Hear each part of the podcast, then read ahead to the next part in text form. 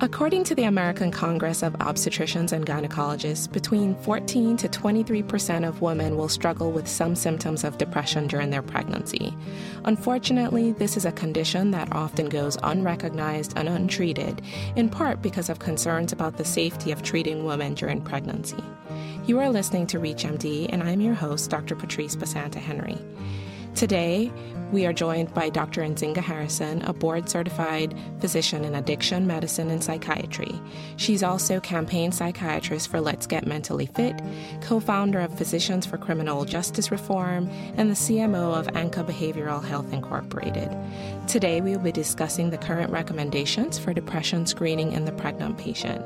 Dr. Harrison, thanks for joining us today. Thank you so much for having me. Okay, let's talk about depression. How common is it in the peripartum period? Um, thank you for wording that question in the peripartum period because what we know um, is that postpartum depression gets most of the publicity when we talk about depression in women who have had babies. Um, but a significant portion of women develop their depressive and or anxiety symptoms while still pregnant. So peripartum is most certainly uh, the appropriate word our estimates of peripartum depression are likely very low. Um, but when we look into the literature for those patients who have actually reported symptoms and or been diagnosed, uh, a low estimate is about 15% of pregnancies associated with peripartum depressive symptoms.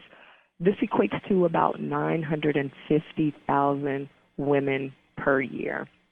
Um, I want to take this chance. I know that we'll spend – the majority of this interview talking about depression in pregnant women, but I also wanted to note that the partners of pregnant women, men included, can also experience peripartum depressive disorders. Oh, okay, that's interesting. Do you want to expand on that a little bit and tell us about the men for a second? Sure. So the the rates of uh, peripartum depression in men are even less known than in women because, as you can imagine, the reporting um, is actually quite low. But what we know is that through pheromones, um, men who are close to women who are pregnant are also having hormonal changes, but also the stressors in our lives that contribute to kind of increased stress hormones in the body that then can result in depressive and anxiety symptoms are shared among uh, both partners who are having the baby. And so if there's any sort of chronic stressor in the life, relationship stressor, job stressor, housing stressor, those translate into uh, chemical and physiological changes in the body that put both parents at risk for peripartum depression. So, as we've started to recognize the magnitude of this problem of peripartum and postpartum depression, there are actually new guidelines and recommendations for screening. Can we talk about those? Absolutely. So, the U.S. Pre- Preventive Services Task Force, um, the USPSTF, recently let recommendations for screening for depression in adults. So the entire document was not dedicated to pregnant women, but they specifically reviewed their recommendations for depression in pregnant and postpartum women, and this is the first time that they've actually done this for us. A huge change that they made. So the last the last time that they let recommendations on this topic, um, screening for depression in adults, was in 2009 like I said, that did not specifically address um, depression in pregnant and postpartum women, but it also recommended selective screening. So in 2009, they recommended selective screening for patients with risk factors. And at that time, they didn't even identify pregnancy or postpartum period as a risk factor.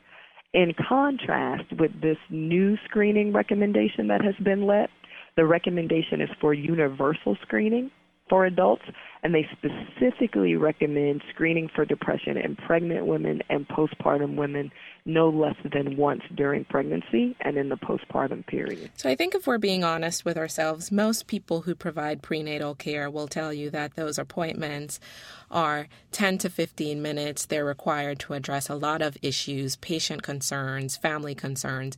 How do we find time to screen given how short those appointment times are? It's an absolutely common and justified sentiment.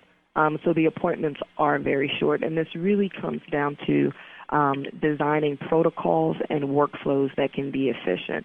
And so we have depression screens that can be administered as questionnaire format, and we can put to use that time that women spend in our waiting rooms um, before they actually come back to the office.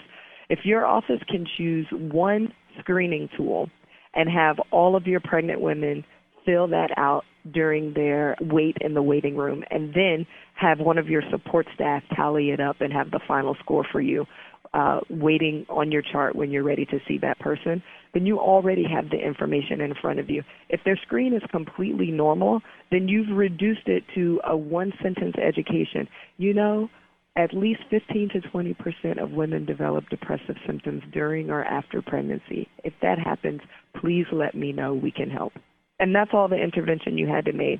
If you see a positive screener there, then that's when you want to have already done the work to have your referral system in place. And like I frequently recommend, the first referral does not always have to be to a fellow physician, a psychiatrist, because we can be hard to find.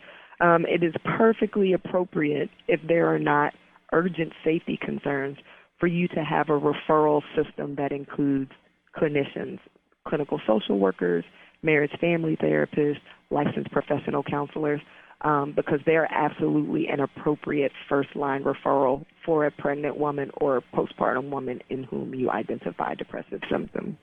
Are there specific tools available for screening for the pregnant population? Are we using the same tools that we do for the general population? So, in the pregnant population, we're using the same tool. The most commonly used will be the PHQ 9 or Patient Health Questionnaire 9. This is free in the public domain. You can Google it. A PDF will come up right there. You can build it into your electronic medical record if you're electronic. Um, it has the same psychometric properties, so same sensitivity and specificity, which are about 70 and 90 percent for depression in pregnant women. There is a specific scale for use in the postnatal period. Um, you can feel free, though, in your practice. The PHQ-9 is perfectly fine through the entire peripartum period. So while the woman is pregnant and after delivery, you can use the PHQ-9. There is a specific depressive scale, though, for the postnatal period, which is the Edinburgh Postnatal Depression Scale, or the EPDS.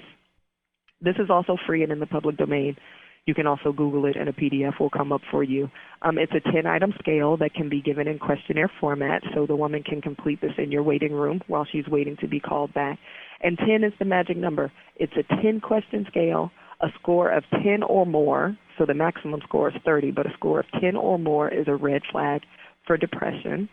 Um, and and question item number 10 on there is the suicide question. And so you will look specifically for a score of 10, and you will look specifically at question number 10 to see if there are any thoughts of harm to self or harm to baby. That's what's different about the PHQ-9. It doesn't account for thoughts of harm to the baby. Um, so that's why the EPDS is specifically a postnatal score. And then those two will guide you on making a referral to your network. If you are just tuning in, you are listening to ReachMD, and I am your host, Dr. Patrice Basanta Henry. Today I'm speaking with Dr. Nzinga Harrison, a board certified physician in addiction medicine and psychiatry. Today we are speaking about the current recommendations for depression screening in the pregnant patient. So we know we need to screen because these patients are at risk, and we know what the tools are, but when do we screen, and is there ever a time when we need to rescreen? So the USPSTF guidelines that just came out do not specifically recommend a screening interval, um, but they say consider those who have never been screened before, those with new presenting risk factors, or those who've had a change in clinical condition. And so the specific guidance that I, Dr. Harrison, will give comes from a combination of this Preventive Services Task Force, but also the American Association of Family Practitioners and ACOG. Um, I will put these together to say every new patient who is pregnant should absolutely be screened for depression. If you're just using it as a questionnaire, I think it is absolutely appropriate to make that part of the monthly screening that your patients get when they come into the obstetrician's office for their routine prenatal care. If that's too much burden on the office, then I would say you want to screen no less than once each trimester. So at the first visit, during the second trimester, during the third trimester, and at the first postnatal checkup. The American Academy of Family Physicians actually recommends that at the infant visits, one month, two months, and four months, the family practitioner screens the mother for postpartum depression. So, what do we do once we identify a screen that's positive? Thank you for asking this question. So, the very first consideration is safety concern. Uh, the first answer you need to know are there any suicidal thoughts present or not? Unlike adults, where there may be suicidal thoughts present and we have you walk down, like, is there a plan? Is there intent? For women who are pregnant or in the postpartum period, I do not even want you to walk down that tree. If you see on the PHQ9 or on the EPDS that there is any sort of suicidal ideation present at all, I recommend send that person to the emergency room because the stakes are too high. The mother's health is at risk. The infant's health is also at risk, whether she's currently pregnant or has already given birth. The same is true if there's any sign of psychosis or thoughts of harm to the baby. So suicidal thoughts, thoughts of harm to the baby, psychosis, immediately to the emergency room. If none of those is present, and hopefully none of those is present, then if your screener and the PHQ-9 and the EPDS both have listed at the bottom kind of mild, moderate, and severe ranges, if the depression is mild to moderate, then you can use your network to make, um, you know, a first available appointment with mental health clinician. Very appropriate. If it's severe depression, if you can get a first available appointment with a psychiatrist, that's fantastic. If you can't, first available appointment with a mental health clinician is also appropriate. I think we know the reality is that whenever there's a pregnant patient, there is always hesitancy to begin any kind of pharmacologic therapy. What treatments are available for depression in the peripartum period versus the postpartum period? So that hesitancy is absolutely 100% justified because every antidepressant medication that we have crosses the placenta, and also is excreted in breast milk. Um, so we always have to be considering the relative risk of untreated depression to the risk of the depression treatment that we're offering. Like in all adults, the first line treatment for mild to moderate depression in pregnant women and postpartum women is cognitive behavioral therapy. So there is little to no risk associated with cognitive behavioral therapy because it's not a medication. In the event that depression is severe or cognitive behavioral therapy is ineffective, or we have those other safety considerations that I mentioned, suicidal thoughts, thoughts of harm to the baby, or psychosis, then we absolutely have to introduce medications because at this point, the untreated illness confers greater risk to mother and baby than does um, the treatment that we have to offer, which are first line SSRIs.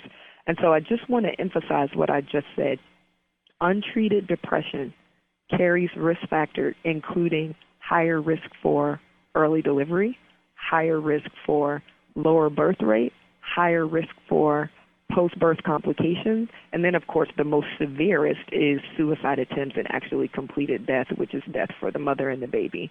And so when we consider those risks against our antidepressants, which are really very safe, um, and we use them in the standard doses. Sometimes in the third trimester, we have to accommodate increases in volume of distribution and increase the doses. But in general, the SSRIs are very safe. Significant complications are very rare. This is true both while pregnant and in the postpartum period. That said, if at all possible, when it comes to bear that we want to consider medication in a pregnant woman, I would recommend consulting a psychiatrist because pregnancy is a litigious time, right? And so you want to make sure that you have supported yourself in your documentation and wrapped a supportive team around yourself, both to keep your patient safe, but also to keep your practice safe. Many thanks to our guest, Dr. Nzinga Harrison, for joining us today. I always enjoy being on with you, Dr. Basanta Henry. Thank you. And to download this podcast and others in our series, please visit reachmd.com. We welcome you to share, like, and comment on this podcast. I am your host, Dr. Patrice Basanta Henry, and you've been listening to ReachMD. Be part of the knowledge. Thank you for listening.